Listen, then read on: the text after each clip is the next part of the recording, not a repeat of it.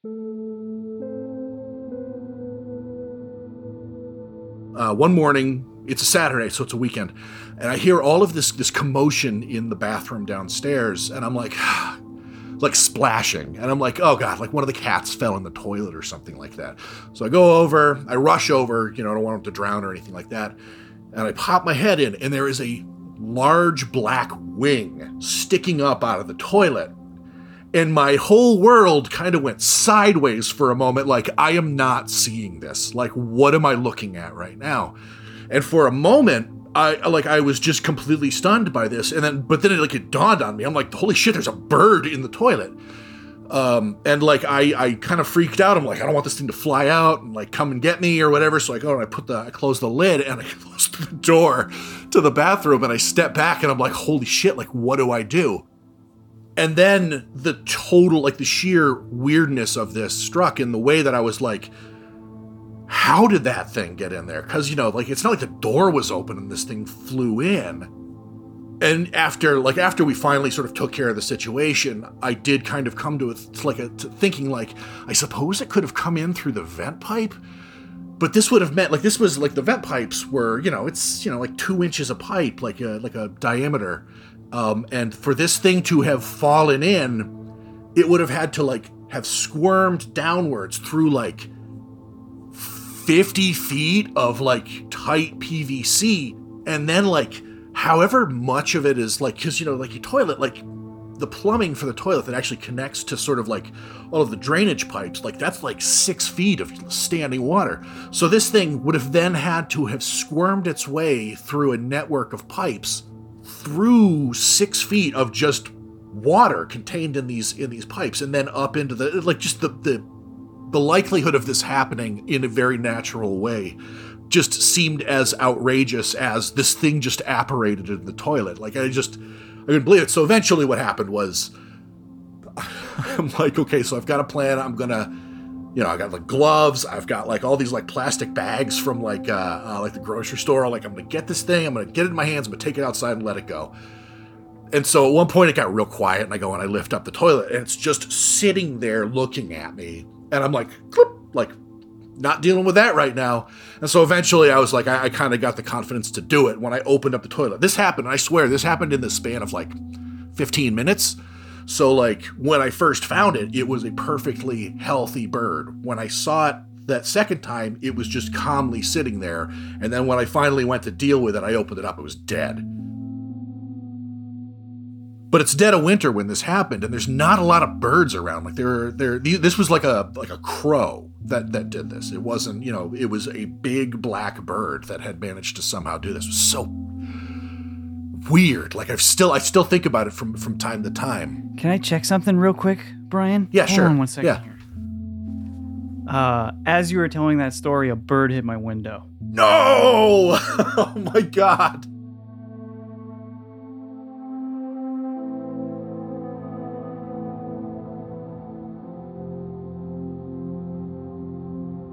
I'm Jim Perry, and this is Euphomet, a show about the unknown and our relationship to it. This time, we look into the darkness, only to find we're staring right back at ourselves. Next on Euphomet.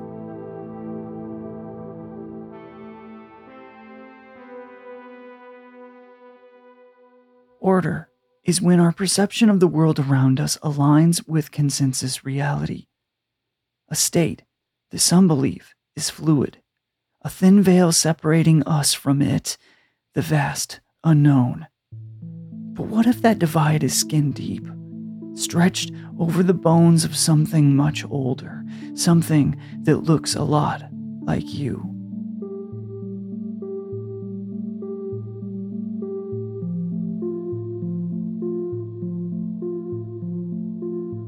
Long before Bryan found occultism and started practicing magic, his sense of order as a child was disrupted by events in shadow and pitch black.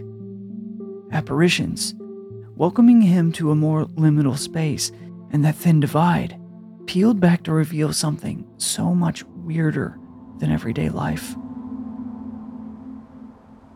This takes place in in 1986 and um it's summer. It's probably like really right around the time where the you know the beginning of summer turns into the end of summer, and I have been I've been spending a lot of time with uh, with a kid from uh, like just from around town. We we had we did Cub Scouts together. We did, we were on the same baseball team. His name was Eric, and we uh, like we like we just we ended up bunking together at like this Cub Scout camp at the beginning of summer. So after we went home, we we just continued to to hang out. Like we played, uh, we had little league games together. Uh, we were on the same baseball team. Like we just it just kind of things just kind of coincided in, in ways that just put us together. So we just were hanging out all the time. You know, some kids straight out of fourth grade going into being wild in the summer, and uh, it really was kind of that that Stranger Things vibe where like I would wake up and kind of you know have breakfast and hang around a little bit, and then I'd get on my bike and I would just ride downtown, and like that would be like the last time my parents saw me until I got home. Marblehead's a very uh, a very nice piece of sort of colonial New England. Um, if you're ever in the in the in the area, if you're ever down towards like Salem or Danvers, it's like a town over from Salem, um, and I, I, recommend a visit. It's very it's very pretty and it's very very much New England, and it's also very very densely populated. And it's so big, in fact, that um, there are three elementary schools. At the time, Eric and I went to a school called Coffin School. Um, and then, sort of toward the middle of town, there was Bell School. And then there was, at the other end of town, there was Glover School. And these schools tended to be pretty tribal. So, like, just because you lived in town with these kids, like, you might not, there's there, you might run into kids you've never seen before. We rode our bikes down to uh, this this news shop called Howard's that I don't think is there anymore. Um, but it's right down in the middle of like the downtown area. There's the bank and Howard's a pizza place, and uh, it's like there was a movie theater. It was kind of like the the cultural hub of the town. We go, we look at like uh, comic books, Mad Magazine, and then after we're done there, we ride a little ways up the street to uh, the YMCA, which also I don't think is there anymore. But it's like like right up the road. Like we could walk our bikes up to it. And right next to that is a sort of memorial park where there's like um there's like an obelisk with uh, just sort of like the names commemorating like people from town who have like died in wars. And there's a bunch of kids hanging around there, and Eric recognizes one of them, and uh, from from hockey. But he's one of the kids from one of the other schools, and I didn't I didn't know him. I was kind of a small, like very timid and shy kid at the time. So he goes up to him and is just like, hey, what's happening? Like, very, like, he was a very outgoing guy. Um, while I, I, hung back. And so the two of them talk, and they're with, like, he, his hockey friend is with, like, three other kids who I later found out were from Glover School. Um, and they were they were very much invested in this kind of like Marblehead tribalism, and so they did not take to us coffin school kids. They were kind of rude. But at a certain point, like the conversation's like, "Hey, what are you guys doing? What are you, like? Where are you going? You got any plans? Like, what's what's happening? What's going on today?" And we're we just kind of shrug. And the three kids uh, from Glover are like, "We should go to the bomb shelter." Like, they're like, "You you guys you guys ever been there?" And I like, we're just like, "What? What is the bomb shelter?" and they get kind of conspiratorial about it where they're like oh yeah we're going to go to the bomb shelter we'll take them we'll show them like you know rubbing their hands together and stuff like it's very cartoonish in the way that i remember it. So we uh, we get on our bikes and we we ride across town towards um, basically towards towards the the baseball fields that we played at. And um, there's a spot where it it looks like like a tr- like a train like a train track like a bed of train tracks ran through town um, but the, the train tracks aren't there, but like the landscape is still very much in the shape that suggests that it was. And it's a big, like, wide area uh, that kind of goes off into like this kind of like forested area that runs the length of uh, that that little patch, Wyman Wyman Woods. And so we, we get off, we, we walk our bikes down this kind of like patch of, of trail until we come to an area where there's like a it's like a break in the in the side of the uh, in the side of the trail. It's like a trailhead heading towards you know like a you know hiking trail. So we walk our bikes up the trail a little ways. Eventually, it opens up um, to like a sort of like a circular clearing that uh, there's just you know wall of trees on the side. The rest of the kind of forested area like off beyond the the sort of perimeter of this of this clearing and there's grass but in the middle of it there's a hole in the ground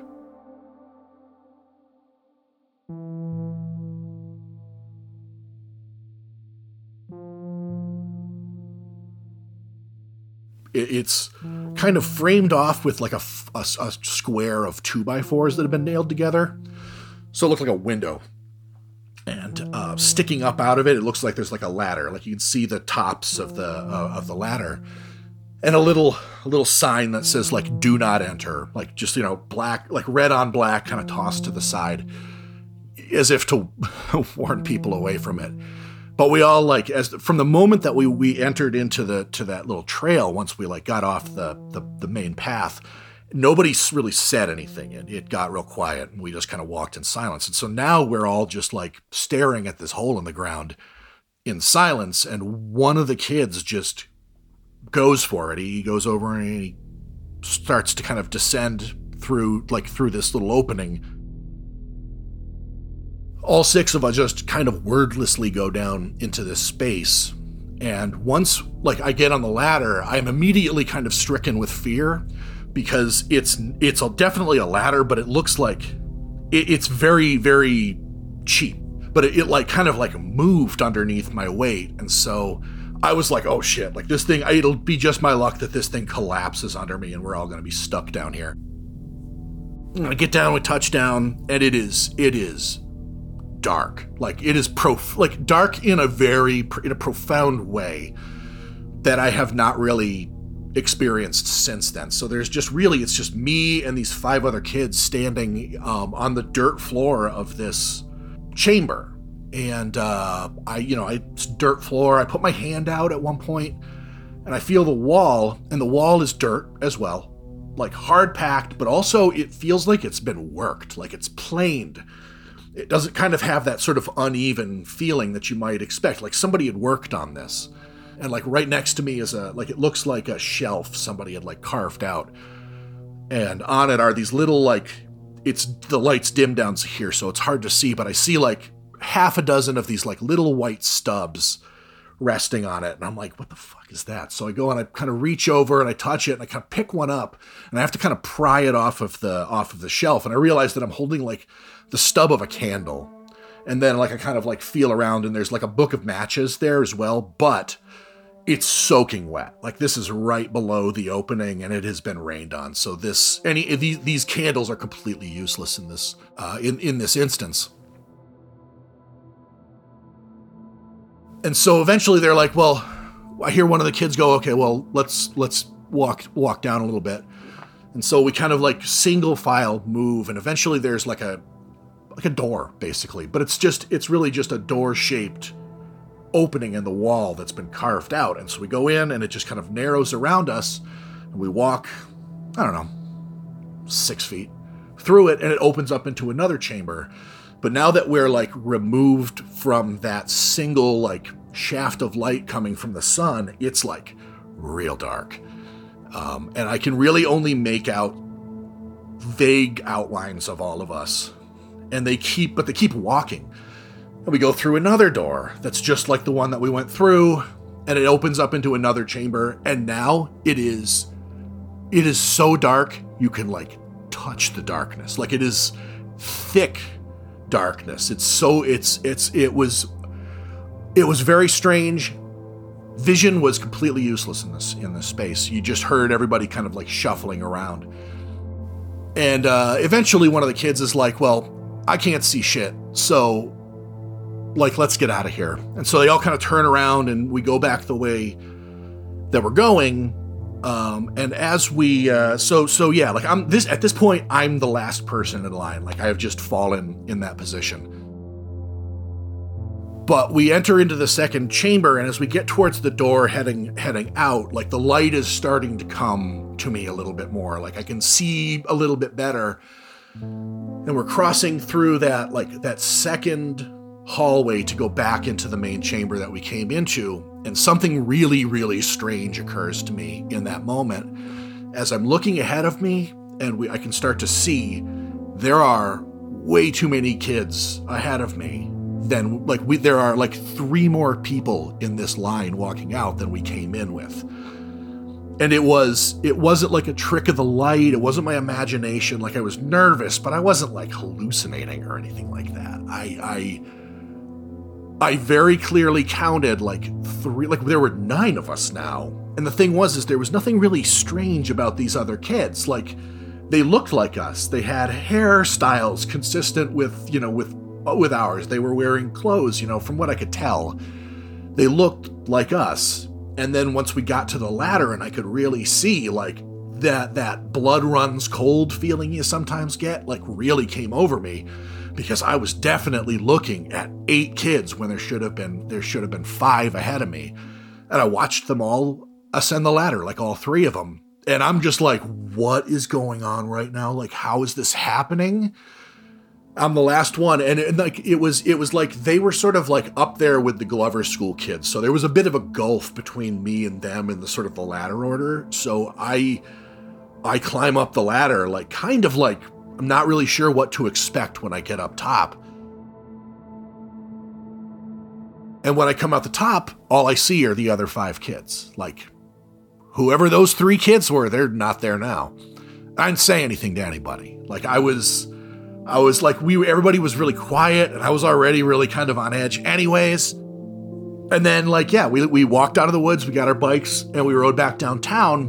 And like, after like after we went back to the memorial park, those you know the, the four kids that we had we had gone out there with were like later losers and and kind of beat it. And so me and Eric went back to his house and just ah, I think we just like played Atari for a little while. We didn't really say much. And then all at once, he looks at me and he's like, We got to go back there. I was like, Yes, we absolutely do. What the hell? And I still didn't say anything about the other kids. I've never, I've, I never mentioned that to, to anybody but the people that I tell this, this story to if you look at if you look at maps of, of Marblehead, it's very densely populated and there's not really a lot of forested area in there. Like there's Wyman Woods, and then like towards the other side of town, there's kind of like a wetlands preserve, but like they have put a house or condominiums or duplexes on any amount of on any space that's not like in the historical record like that they legally can't tear down like it's it's a very overdeveloped like town and so uh, we we walked up and down the trail for a little while, trying to sort of like suss out where where it was. And then eventually we just put our bikes on the side of the trail and walked in and just kind of like walked back and forth across the, you know, across the forested area. And we never found it.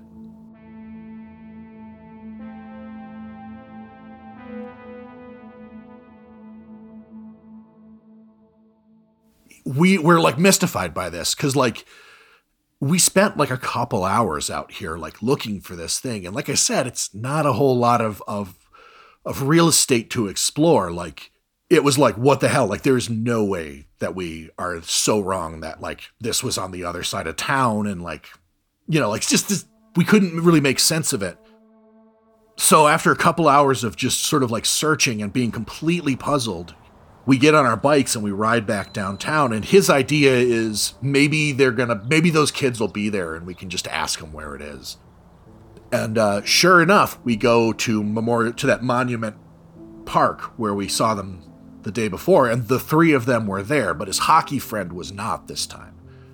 He approaches them and is like hey what's up and they look at us kind of weird like can can i help you and so they're like, they're like, what? Like, what do you want? And he's like, so like, where was that? Like, where's that bomb shelter that you took us to? Because like, we went down there and walked around the woods for a while. We couldn't find it. And like, one of them was like, what are you talking about? Like, who are you guys? Like, they started to get really, like, they were they were kind of freaked out.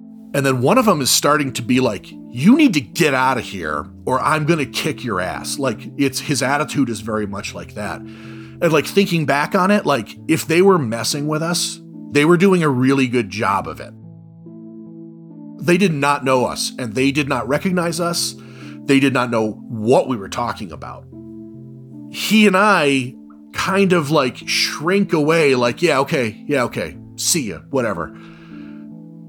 And like we and and we we talked about it a little bit more. We we I think we went and we looked one more time, um, like the on the next weekend, but like after that we just kind of gave up and we're just and, and we and we never spoke of it again.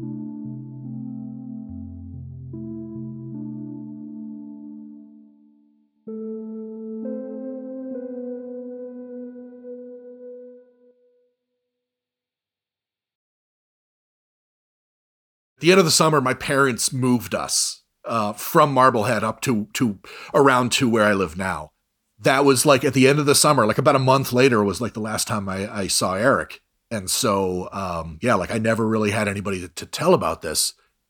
It is it is a thing that I have I, I think about a lot. Like I have I have like when when Google Maps became a thing and you could actually sort of like look at the um, like look at the overhead, you know, photography I scanned the the like the landscape of Marblehead like pixel by pixel trying to find anything that could have indicated that this thing existed.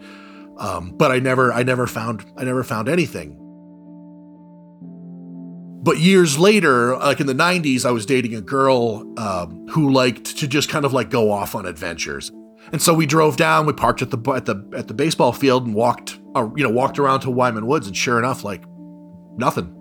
No trailhead, nothing. We poked around in the, in the woods a little bit, like absolutely no sign of this. I've never turned I've never turned this up. And I've never uh, I've never spoken to anybody who ha- who has any idea uh, uh, of what I'm what I'm what I'm talking about.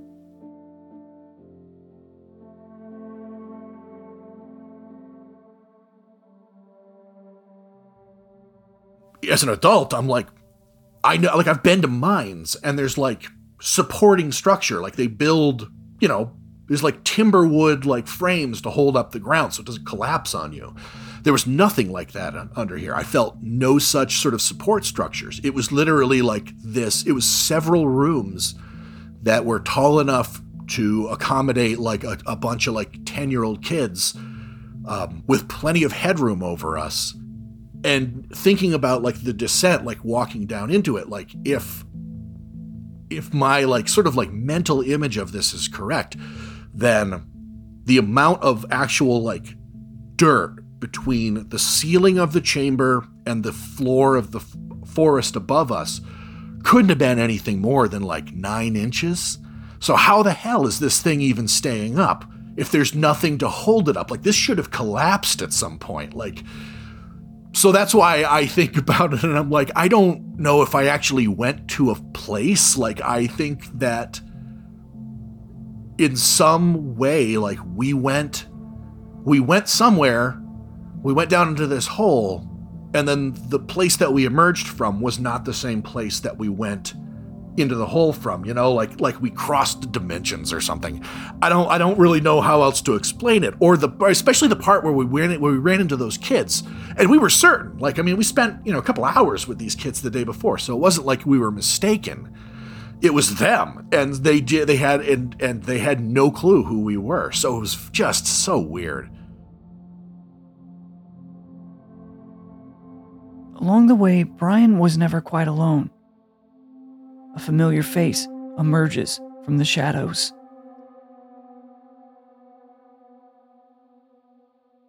Whenever you seem, whenever you, you have a lot of people, they talk about like, um, I, I went to a place and it was, you know, and I came out into this kind of like magic wonderland, or, or in my case, like we just went this place, we came back and things were different.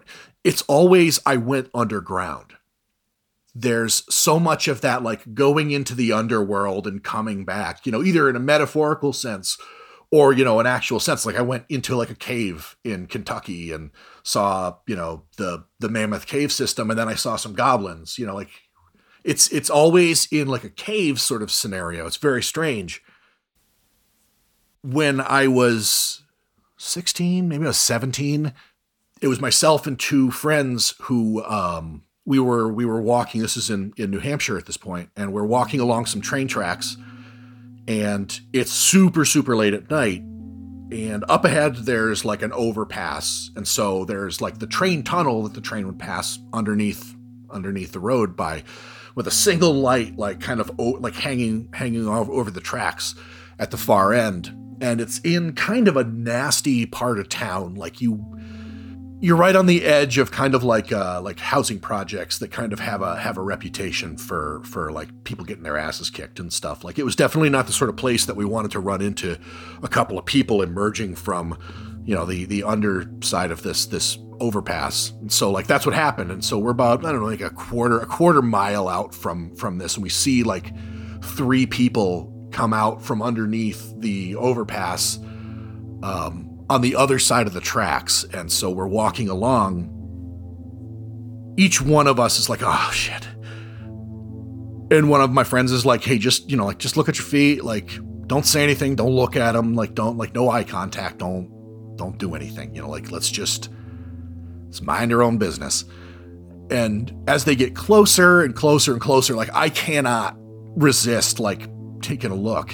And so they're, right on the other side of the tracks at this point, and I look up and I look across, and I go, I just about go insane in the moment because what I'm looking at is myself looking at me and my two friends with their heads down walking on the other side of the tracks in the opposite direction.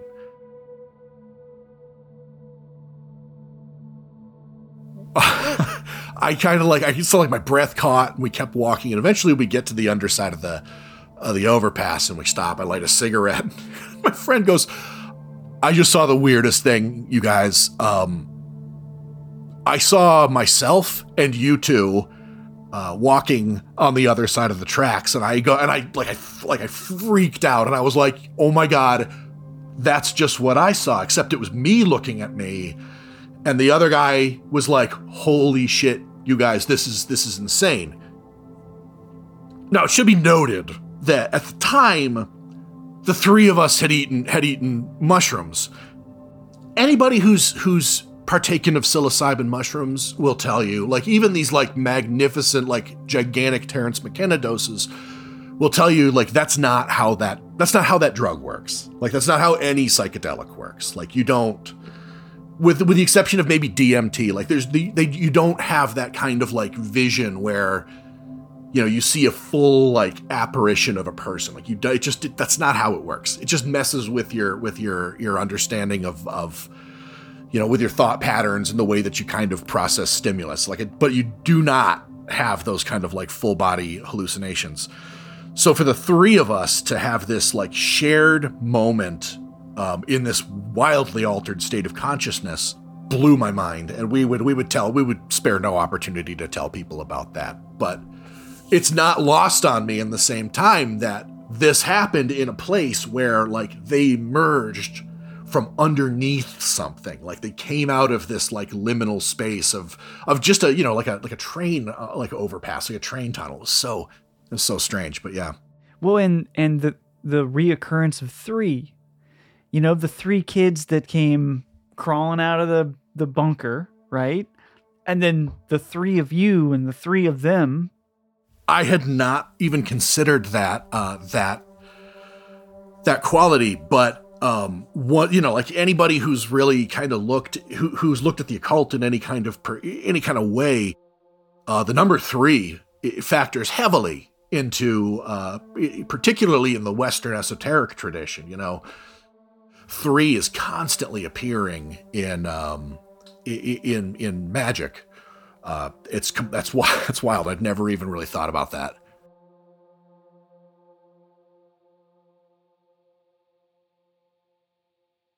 The uh, like 2016 was really kind of uh, kind of a flashpoint for me. A couple of years prior to that, like one of my oldest friends uh, died. He, would he'd committed suicide uh, in uh, like a pretty grisly way that fucked with me in a very fundamental sense. Like this, like I, I like you know, grandparents and my you know have died and stuff like that. Like I have definitely sort of like faced mortality in that sense, but this was the first time that somebody who was sort of like directly in my social circle had sort of come to the end, and that just kind of broke something in me in a way that um, put me into kind of like a just a tailspin and for the next couple of years, I was really sort of hell bent on self destruction. Like this was, I just couldn't figure it out. Like life was not happening for me.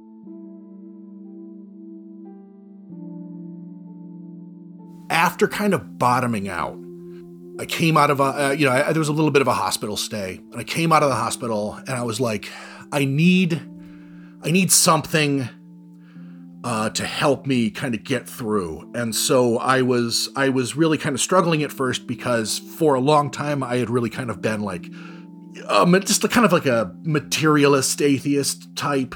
And I was like, you know, this is all there is, and it's bullshit. And like, we just kind of got to white knuckle it until, you know, un- until the end. Like a real, really kind of grim outlook on life.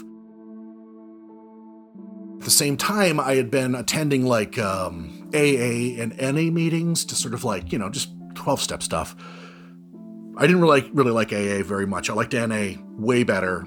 Um, and in the process of that, like the second step uh, of these of these programs is um, sort of like recognizing that there's a higher power. Um, and in Narcotics Anonymous, that's way more of a sort of nebulous concept. In AA, it's very much God. You know, they, they do the Lord's Prayer at the end of it, and and you know, it's it it definitely has a very particular spiritual cast to it. Narcotics Anonymous is way more like loose with it. Like they use the the framework of it, but it's not like, you know, find find save, you know, salvation in Jesus, that that sort of thing. So um, eventually, I did kind of like I went in there, and the second step is the part where you you, re- you recognize that you know there's there's a higher power, and it's not that you're just surrendering to a higher power. It's it's what you do is you take this burden you've carried, and you hand it off to something bigger than you. Finding something that that in your life that's like a bright light above you, God, whatever goddess, however you want to characterize that for junkies is really really hard thing to do and uh, uh, but when i eventually i started to kind of maneuver in the space find something that i could be kind of cool with and eventually it kind of took shape um, into uh, uh, some of like this started to coincide with uh, with the, the the chaos stuff that i was working with it was kind of around wintertime, and so the star Sirius and Orion are kind of over the horizon up here. And so I'd done something where I was sort of like signaling to Sirius. I'm like, I need a sign. Like this, I feel like I'm just running in place here. Like, give me a sign. And so I kind of like tuned my work towards that. And um in the moment, and it might have, you know, it's probably just me, but like in the moment, like the star uh twinkles very uh, very very definitely. Like you look up at it and it's definitely like pulsing and you know you can see the blues in it if you spend enough time looking at it. But in the moment that it did that all of a sudden it was like pow for a second just a split second where it hit a little harder. And i was like okay okay okay i'll take it. I'll take it and i'll work with that. And then that night i went home and i had a dream that um, after basically saying like reveal yourselves to me and like uh, you know all of all of that that kind of ridiculous stuff. I had this dream that um i was just sitting um like in a you know in a field looking at the sky and i look up and there is a classic like george adamski flying saucer but it has like a shiny shiny mirrored surface to it. Okay cool. Like that's the sign. I'll take that you know from that moment on, I started to kind of feel like this was actually starting to flow and things were starting to move. It was like a, like I'd been frozen all this time, and I started to kind of thaw out, and the, and the water started to move. But like it was that point after that experience, and since a lot of this stuff does does tend to kind of happen to you in dreams or in these very strange states of consciousness, that was like I just I just took it. I accepted it in that moment that like this was this was the time that it finally you know, it, it was starting to work for me.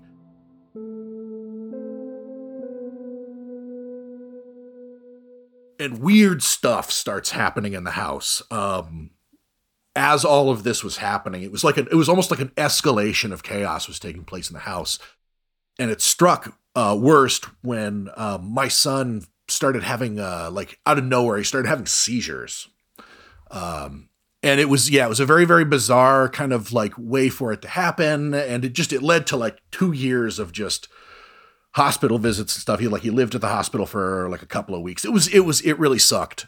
And to this day like i mean he's fine you know. He he he recovered and we went through the whole thing. And uh he's been like a couple yeah it's been a couple of years like seizure free but um, yeah, like in that moment, I was like, mm. like, and I, I, and maybe it's just like you know, parents trying to find a reason because it was one of those things that it was like very medically mysterious. Like, there's no history of this sort of thing happening to our to either side of our family. It was just kind of spontaneous. And I suppose that things like that do happen from time to time, um, and it might just be like a parent's inclination to just sort of like uh, take the, take on the burden of like here's the thing but like it it just it fell into place in such a way that it was like like i was just i was doing a lot of like really weird stuff at the time and then it happened at the, it was sort of like the zenith of all of the high strangeness that occurred around the house. And so it was at that point where i was like okay i, I need like i need to keep doing this but if it's going to sort of like you know go everywhere and get on everybody around me like i need to find a more like a more like a more reliable way to go about it. That's that's how eventually I made the I made the switch.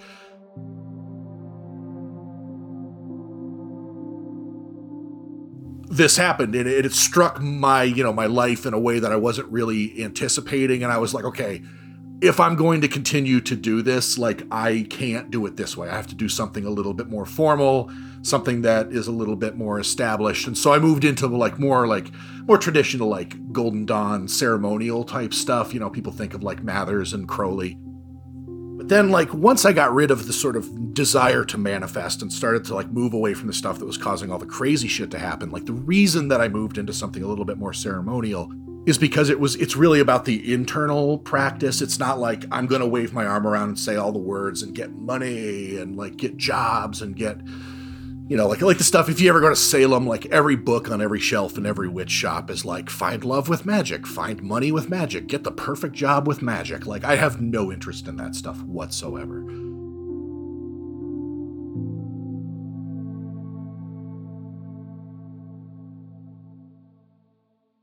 The uh, like one of the like the big like ma- like they call the magnum opus you know the the great work that they're always talking about in in magic is for a lot of people it's to sort of like unite your earthly self with this sort of like perfect spiritual self. It's like a version of you that exists you know in the above part of the uh, above below relationship. Um, and it, they call it like not like it's called a bunch of things, but most commonly it's called knowledge and conversation with the holy guardian angel. And so a lot of people, including myself, like my main mission for all of this is to sort of unite with that being, because then you know, the the the the sort of implication of this is you sort of re reintegrate into the Godhead. The the sort of uniting with that self, sort of bringing the two yous together um, into a kind of united presence. But for me, the way that this sort of presented itself was uh, there's the man in the cave for me. And it was not really discovered by me. It was uh, sort of found by a woman who I had uh, I, I, had visited her. She was a shaman of sorts. She did a thing that uh, she called uh, like soul retrieval. It's got a different name these days, but that was what it was called at the time. Where she sort of goes into this kind of uh, weird, sort of altered state and sort of finds these little broken off pieces of you that you kind of do a, do a little like it was a psychiatric thing, really, kind of kind of like a, a mental health well like wellness thing. But all at the end of it, she gets like swept up and like pulled along and uh, uh, across this like flying across this like vast field of grass where she comes upon a cave and she came back and told me that the back of this cave was a man who looked like me um, but like robed and you know very very wizardy. Um, and he had like a, a, crow and an owl with him. She's like, so those are your spirit animals, and I was like, badass. And so uh, she's like, it's so he told her some things, and she brought it back to me, and her and her message was basically like, you need to like reach out to this person and like and like bring him out, or either go to him whatever it is, but it's just like it's this piece of me that's like very important, but it's like at the back of a cave. And so for me, that's always sort of been the thing that I'm always referring to, where it's like, okay, that's that's the holy guardian angel. That's the part of me that I need to reunite with. So I've got to go into the cave or I got to bring him out. However it happens, it would have been very helpful if you told her how you do such a thing because I have no idea. And he has not have hesitated to sort of reveal himself to other people along the way, either in fullness of person or like, you know, in, in weird sort of like psychic projections or little hints from here to there. Well, he tried to send you a crow to let you know the the information. He closed the lid on it. Yeah. Oh God, the yeah, the metaphor is just so brutal. And I went no and closed the yeah, closed the toilet seat on it and the door, you know. But uh, oh God but like I it's just like that's the that's probably the one thing that really kind of keeps me coming back to to all of this is like no matter how how seriously you take it that those those synchronicities the strangeness that occurs to sort of like let you know that this is all happening it happens in fucking silly ways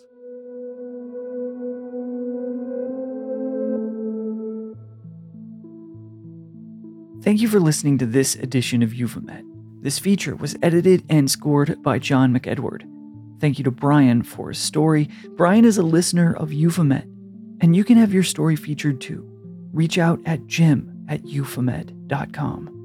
Thank you to our sponsors, AMC Networks, Shudder, and BetterHelp. For everything Euphomet, including how you can subscribe to the show, links to our Patreon and social media, visit euphomet.com.